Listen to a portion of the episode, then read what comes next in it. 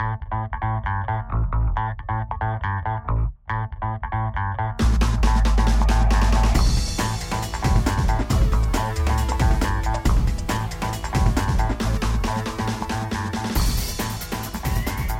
to another edition of the American Bankruptcy Institute podcasts, which feature conversations with prominent figures in the bankruptcy world about topics of interest to our members.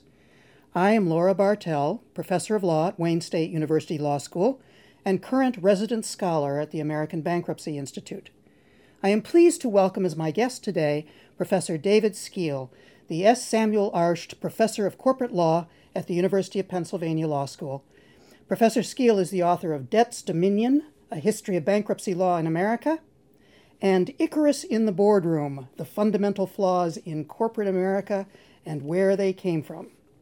Today we will be talking about his book entitled The New Financial Deal Understanding the Dodd Frank Act and Its Unintended Consequences, which will soon be published by John Wiley and Sons. David, thank you for joining me. Your book is about the enactment of the Dodd Frank Wall Street Reform and Consumer Protection Act in, in July 2010 and its implications for the future of the U.S. financial industry. Why was the prior regulatory scheme, which was adopted during the Great Depression of the 1930s, inadequate to prevent the financial crisis of 2008 and 2009? Well, just just to back up one step, one of the remarkable things about it was that it was adequate for so long until the 1980s and arguably even the 1990s. It it worked brilliantly well. But what really made it obsolete was the emergence of the so-called shadow banking system, the um, the use of derivatives and financial other financial innovations, and financing transactions which were entirely outside the traditional channels of finance that that uh, performed the same function as bank loans but didn't look like bank loans, weren't subject to the to the same kind of regulation. So there really, in the last 20 years or so, has emerged a new financial world, and the old system um, wasn't wasn't adequate to deal with it, as you suggested. Now, in your book, you argue that the Dodd Frank Act, which was, of course, enacted to deal with these problems, was fatally flawed because it was primarily structured by the same individuals who orchestrated the 2008 bailouts of Bear Stearns and AIG. Why wouldn't those people who had to deal with the 2008 financial crisis be in the best position to propose legislation that would prevent such a crisis in the future? Well, there there is an argument that the the folks who were there and saw what the inadequacies of the framework were um, would be in a, a good position to to think forward. But there also is a real danger that they can't get outside what they were doing in 2008. That um, that their mindset is really structured by tools they had then and the way they thought about the issues then. And, and I really think that that is reflected in the legislation. The, the principal architects of the 2008 bailouts, uh, Hank Paulson and, and now Treasury Secretary Tim Geithner and Ben Bernanke, really uh, look at these issues it seems to me with a particular mindset and the particular mindset is when there's when there's trouble you you bail the institution out. And I think it would have been helpful perhaps to have their wisdom. I, I wouldn't say it's it's terrible to that they shouldn't be involved in any way but it was very surprising that that nobody else with a significantly different perspective was was involved. There was no one involved uh, who was less sympathetic to bailouts, less sympathetic to uh, to giant financial institutions, more sympathetic to uh, ideas like perhaps scaling them down a bit. Now, of course, the federal government did not bail out Lehman Brothers and allowed it instead to file for bankruptcy protection. Conventional wisdom attributes the financial crisis to that decision. You call this in your book the Lehman myth. Why is it a myth? Well, it's it's a myth because several of, of the key components of the logic are simply, in my view, inconsistent with what happened. The, the, the story, as, as you uh, just described is that everything was was going more or less okay. We had a lot of problems, but they um, it wasn't catastrophe. Then Lehman Brothers filed for bankruptcy. Bankruptcy didn't work. It triggered all of the chaos that followed. And, and there are a couple different problems with that. Um, and I'll just mention two. One is that if, if you look at what was going on in the markets in the fall of 2008, it's not at all clear that Lehman's bankruptcy filing was uh, the principal trigger, uh, and certainly not that it was. Uh, it certainly doesn't look to have been the sole trigger, so that the reaction to AIG's bailout a couple of days later was just as dramatic as the market reaction to, to Lehman Brothers the biggest reaction at all came not from from Lehman or from Lehman's bankruptcy or the AIG bailout, but from the announcement by uh, then Treasury Secretary Henry Paulson that he needed seven and Treasury well Treasury needed seven hundred billion dollars to uh, stave off financial Armageddon, and th- and that's really when things uh, started to unravel. So one problem with the Lehman myth, as I call it, is it doesn't look like Lehman was was even the principal trigger, much less the sole trigger. The other problem is that the Lehman myth assumes uh, assumes away uh, what I see is is the core fact about what had happened in 2008, and that is six months earlier, when the government bailed out Burns, Bear Stearns, they basically sent the message to the market that any large troubled uh, investment bank was going to be bailed out. Lehman came along. Everybody thought Lehman was going to be bailed out. Lehman thought it was going to be bailed out. Its buyer, Barclays, thought it was going to be bailed out. The markets thought Lehman was going to be bailed out. And then lo and behold, the government pulled the rug out from under that assumption. And, and in my view, the bait and switch by the government was really what made um, Lehman so shocking. It, it wasn't the fact that an investment bank had filed for bankruptcy. You point out in your book that the contemporary financial markets had become very risky, and that the Dodd Frank Act was designed in part to minimize the risk by regulating both the instruments of the financial markets, primarily derivatives, and the institutions that were deemed too big to fail. Let's start by talking a bit about derivatives. What are derivatives, and, and how does Dodd Frank try to make them less risky? Well, a derivative is simply a contract between two parties uh, whose value or, or whose payoff is based on a, um, a market price or interest rates or, or the value of currencies of a currency or on the uh, the payoff is based on the occurrence of some designated event, such as a default by a, company on its debt. So a derivative is really just a, a contract whose payoff is based on, on some other event or some other um, other value. Um, and I've forgotten what the second half of your question was. how does Dodd Frank try to make these less risky?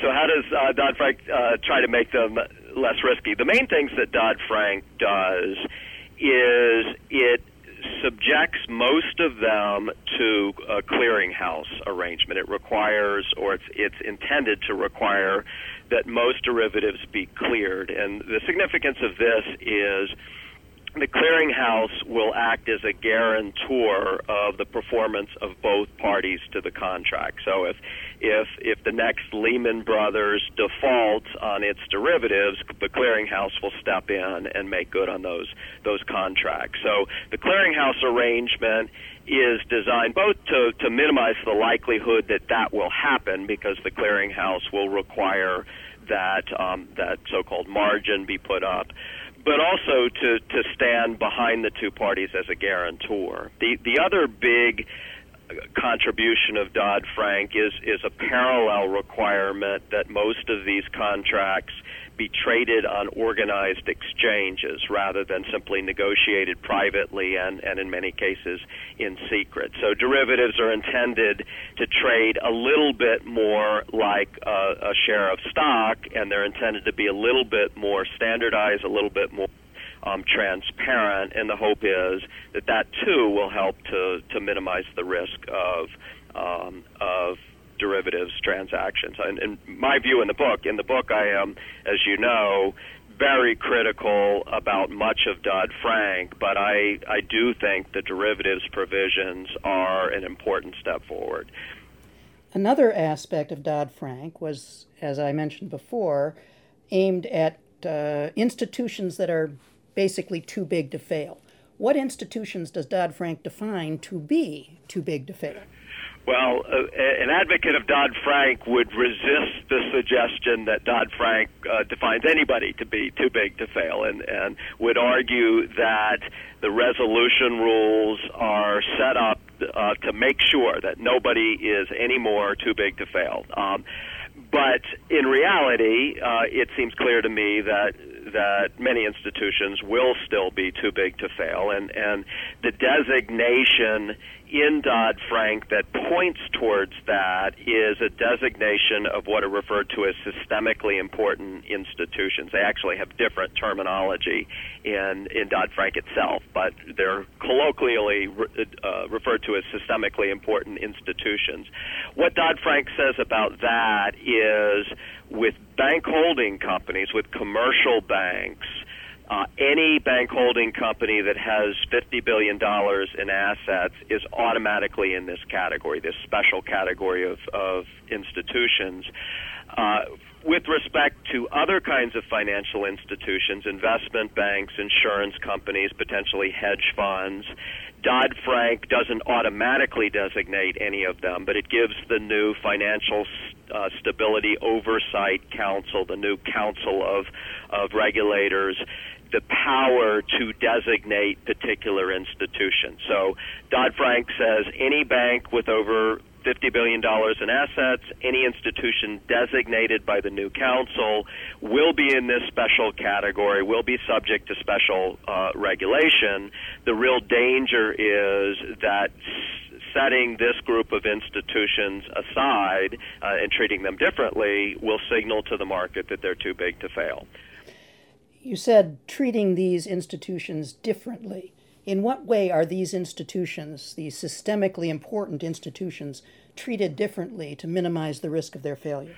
Well, Dodd Frank gives regulators the power, and it, it very strongly encourages them to impose uh, different obligations, particularly capital, uh, higher capital requirements on uh, on these systemically important institutions. So the idea is that these institutions will have to have a bigger buffer um, in the event that they that they face a downturn, and uh, the hope is that if the capital requirements are are stiff enough these institutions, even if there is an economic crisis, these these uh, institutions will be able to withstand it. So the capital requirements are the main thing that uh, that Dodd Frank did and that people think about. There are also a number of other provisions, such as a provision that gives regulators uh, the power to um, to in the extreme, if there's a real financial crisis uh, and systemic stability is at risk, to force these institutions to divest of some of their assets if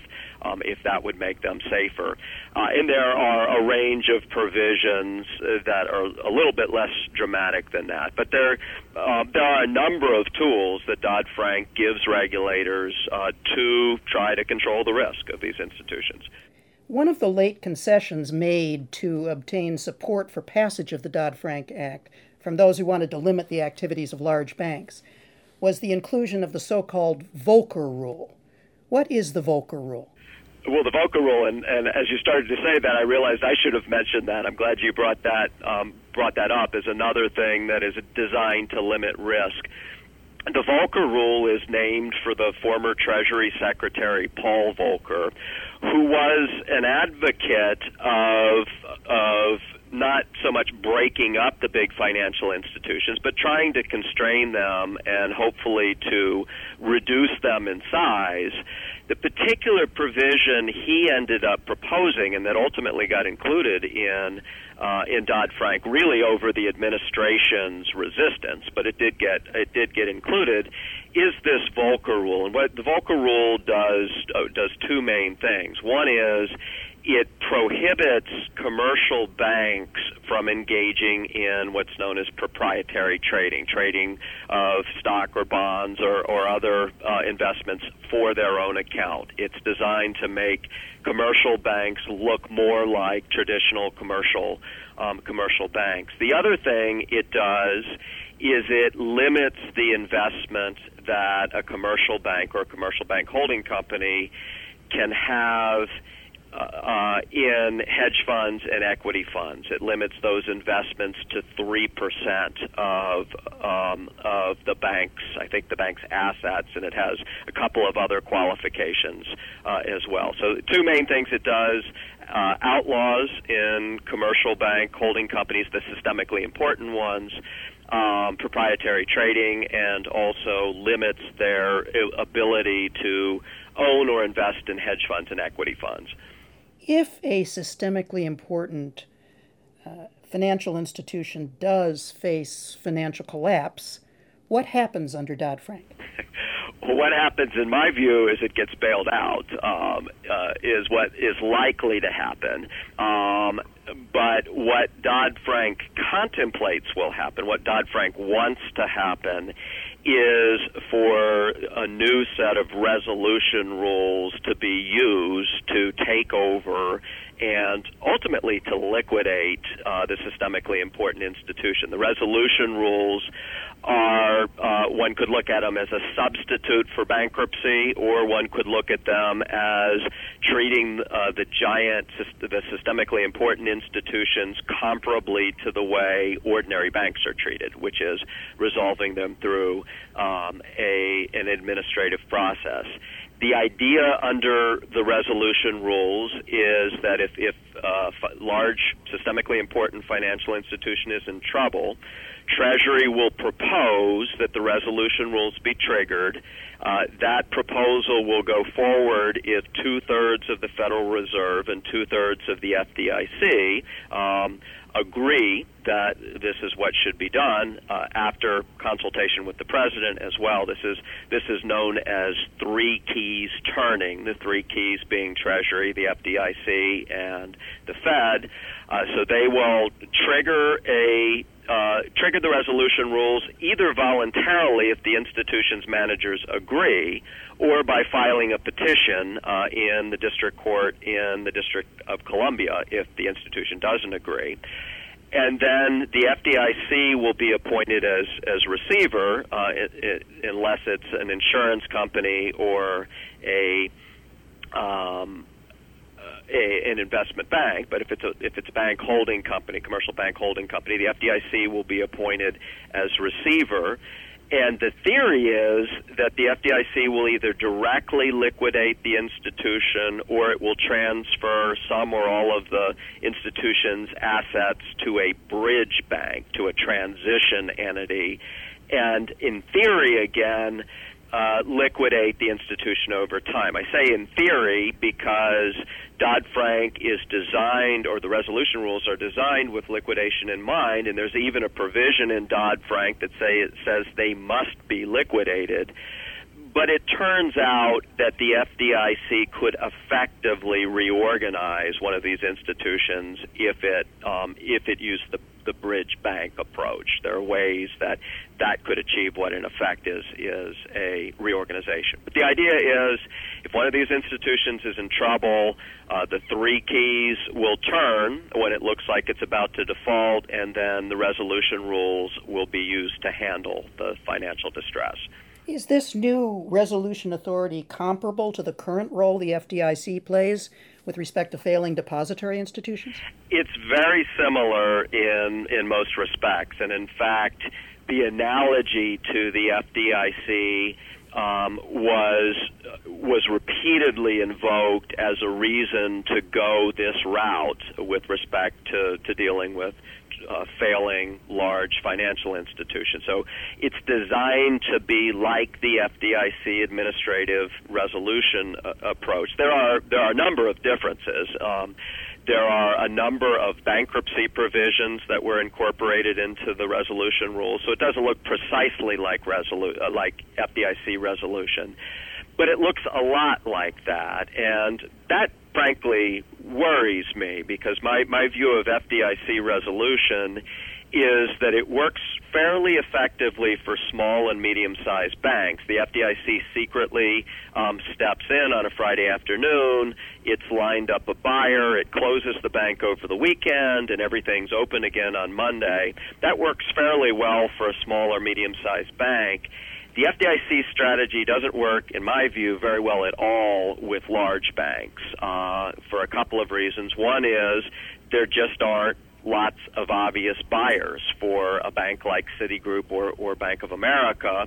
Um, and then the other danger, in my view, is even if you do find a buyer for one of these institutions, what you're going to end up doing is making a large, potentially dominant institution even larger and more dominant, which is what happened with J.P. Morgan Chase uh, over the course of the, the crisis as they they bought several of the failing institutions. Has the Lehman Brothers bankruptcy been such a disaster for Lehman? And if not, why did Congress think that the bankruptcy code was not an adequate legislative scheme to deal with troubled financial institutions?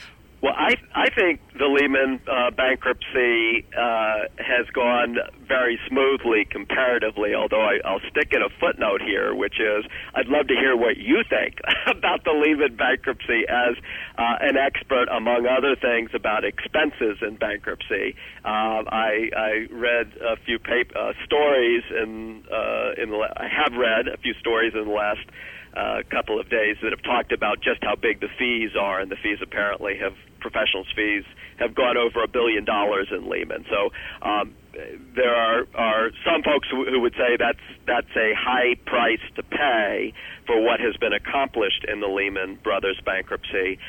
But the bankruptcy has proceeded remarkably smoothly, in my view. The the the most time sensitive asset, the thing that had to be dealt with right away was the brokerage business, and the brokerage business was sold in four days. It was sold almost as as soon as Lehman filed for bankruptcy. The less time sensitive parts of the business have been dealt with more slowly and over time, and and overall, I think that's worked pretty well there were some hiccups, particularly in the beginning, but I, I think most of those hiccups were due less to bankruptcy than to the fact that there was absolutely no preparation for the bankruptcy. I, I forget how long before Lehman filed for bankruptcy, Harvey Miller and Weil Gotshal had to get ready for the bankruptcy, but I think it was something like 12 hours. Um, and there had been no bankruptcy preparation before the weekend that that Lehman filed for bankruptcy. So that created a lot of confusion at the beginning of the case, but um, but the bankruptcy itself, I think, is going pretty well.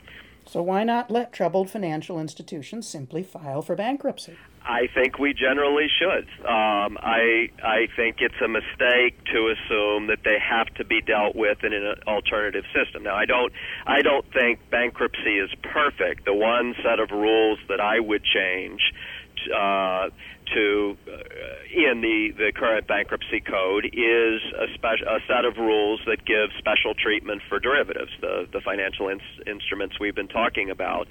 As a result of lobbying by the derivatives industry and also the concurrence of the Treasury and Fed over the last 30 years, derivatives and other financial innovations have been almost completely protected from the core provisions of bankruptcy, in particular the automatic stay. So when there is a bankruptcy filing, the automatic stay stops other creditors from terminating their contracts and, and trying to collect what they're owed, but it, it has no effect on derivatives creditors. And I think this is a problem for a financial institution that's um, that's filing for bankruptcy. But even with the existing laws, I think that bankruptcy ordinarily is adequate. Um, and with this change, I think it, it would be um, even even more adequate. The principal argument against bankruptcy is an argument that bankruptcy doesn't handle systemic risk, that it, it's not designed to focus on third party effects, market wide effects of of the bankruptcy filing. It's meant to focus more on the particular parties, the debtor and its immediate creditors. That is true in general, but uh, it doesn't. Um, uh, it doesn't undermine, in my view, the fact that that third party effects can be taken into consideration in bankruptcy, and as a practical matter, they are, and bankruptcy works quite well. In the book, you are supportive of the two goals of Dodd Frank that is, to make the modern financial system less risky and to limit the negative impact of a failure by a major financial institution. But you are highly critical of the methods by which the Act attempts to achieve those goals. In particular, you argue that the legislation demonstrates, to quote you in the book, a government partnership with the largest financial institutions and ad hoc intervention by regulators rather than a more predictable rules based response to crises. Could you explain what you mean by that critique? Uh, that's a good quote. Um, uh, um, well, one thing I mean is exactly what we've been talking about the the FDIC resolution mechanism, administrative recolu- uh, resolution, is quite ad hoc. It is it gives a huge amount of discretion to the FDIC. The FDIC can effectively pick and choose which creditors it wants to pay and which creditors it doesn't pay. And Dodd Frank tries to limit this in some in in some respects, but at the end of the day, um, Dodd Frank resolution is very ad hoc, uh, involves a lot of discretion, doesn't give much of an opportunity to second guess what the FDIC does. There's, there's, essentially no effective judicial review. So that's a big part of what I'm talking about. I'm talking about the contrast between bankruptcy, which is generally rule oriented, much more transparent, on the one hand, and administrative resolution by the FDIC on the other on the other hand.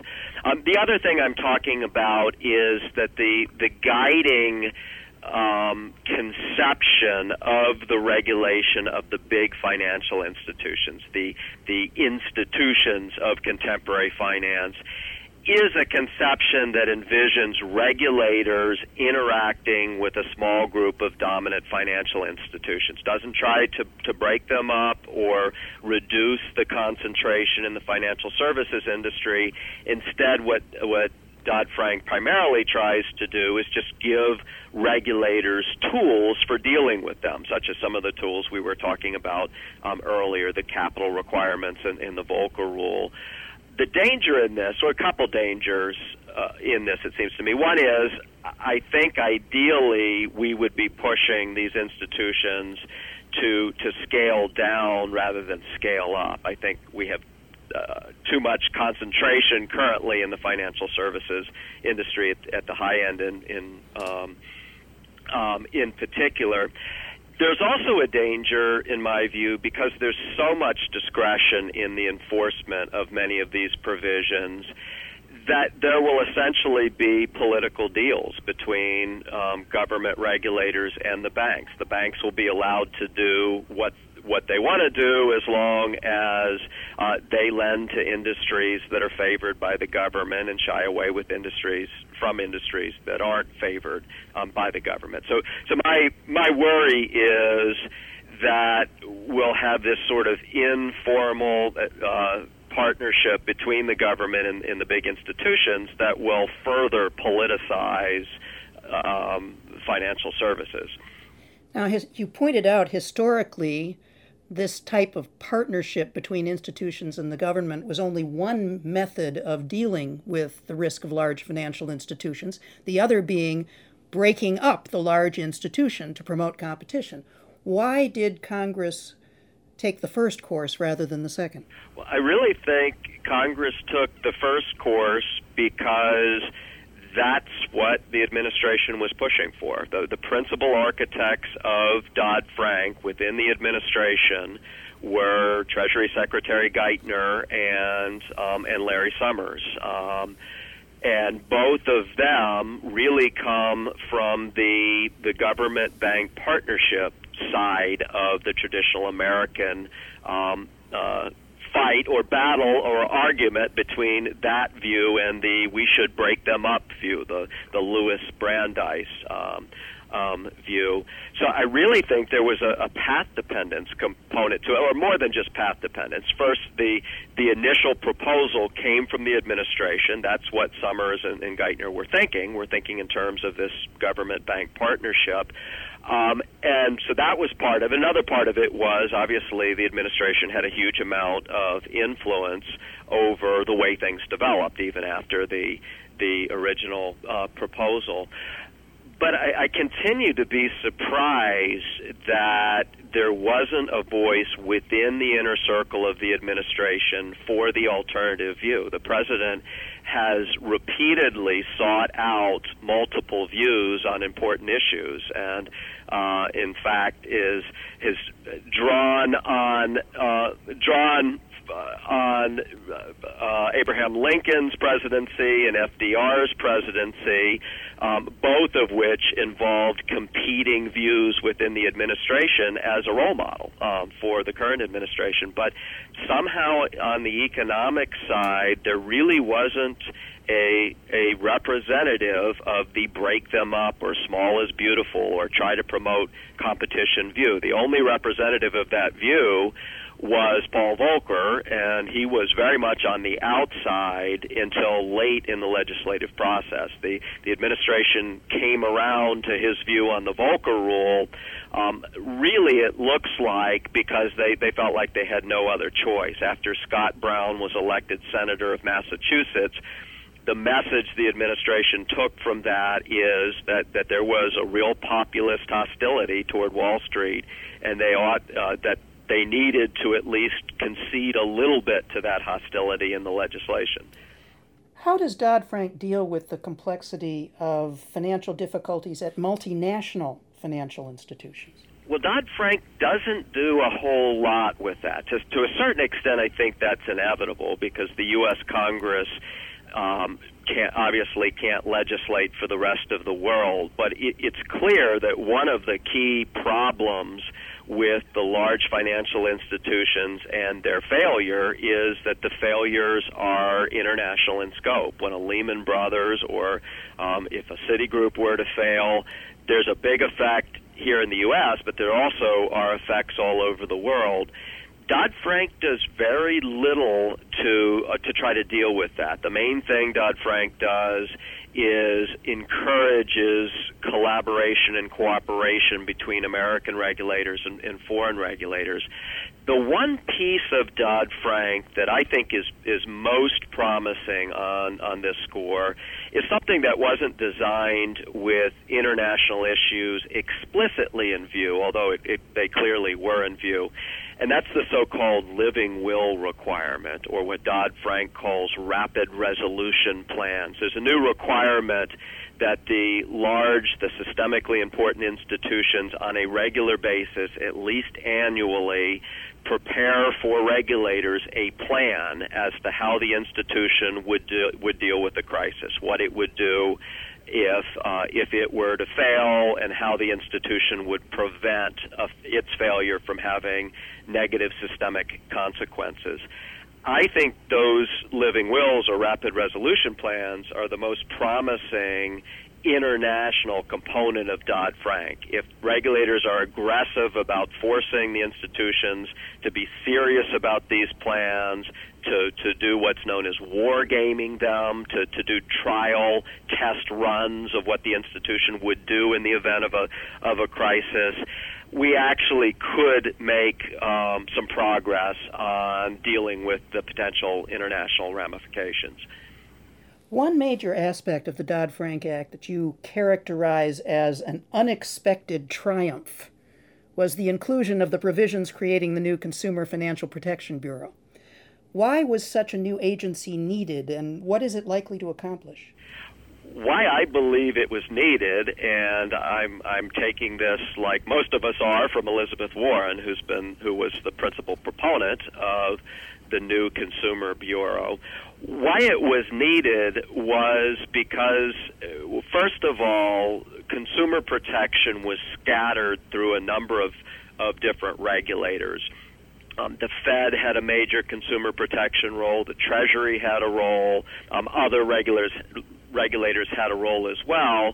Um, and even more importantly than the fact that it was scattered and wasn't very well coordinated is the principal regulators uh, had what appeared to be a conflict of interest. And this was most striking with the Fed. The Fed was meant to be the primary uh, consumer protector with respect to financial services issues. But the Fed also focuses on financial stability, and in fact focuses much more on financial uh, stability than it than it does uh, and financial stability generally, and also financial stability of the banking industry than it does on uh, on consumer protection and that the Fed arguably has a conflict of interest in this respect, uh, focusing on uh, or what's good for my financial stability or uh, banking stability may be bad con- for consumers. So, to give a, a, a simple illustration, practices that gouge consumers, say, enable um, credit card banks to make big profits, actually are great for the for the banking industry. They promote the stability of the banking industry, but at the same time they hurt consumers. And I believe that it's important that consumers have an unconflicted um, protector, and and that is what hopefully the Consumer Bureau will provide. Now, uh, there's lots of uncertainty about the Bureau. The Bureau has a huge amount of power. It's it's largely insulated from oversight, and and a lot of folks are worried about that. Um, but in concept, I think it's a good idea. Well, we are unfortunately out of time. I want to thank our guest, Professor David Skeel of the University of Pennsylvania Law School, for discussing with us his new book, The New Financial Deal Understanding the Dodd Frank Act and its Unintended Consequences. If you enjoyed this podcast, I invite you to access any of the 90 podcasts on file at www.abiworld.org. This is Laura Bartell, resident scholar at the American Bankruptcy Institute. Thank you for joining us.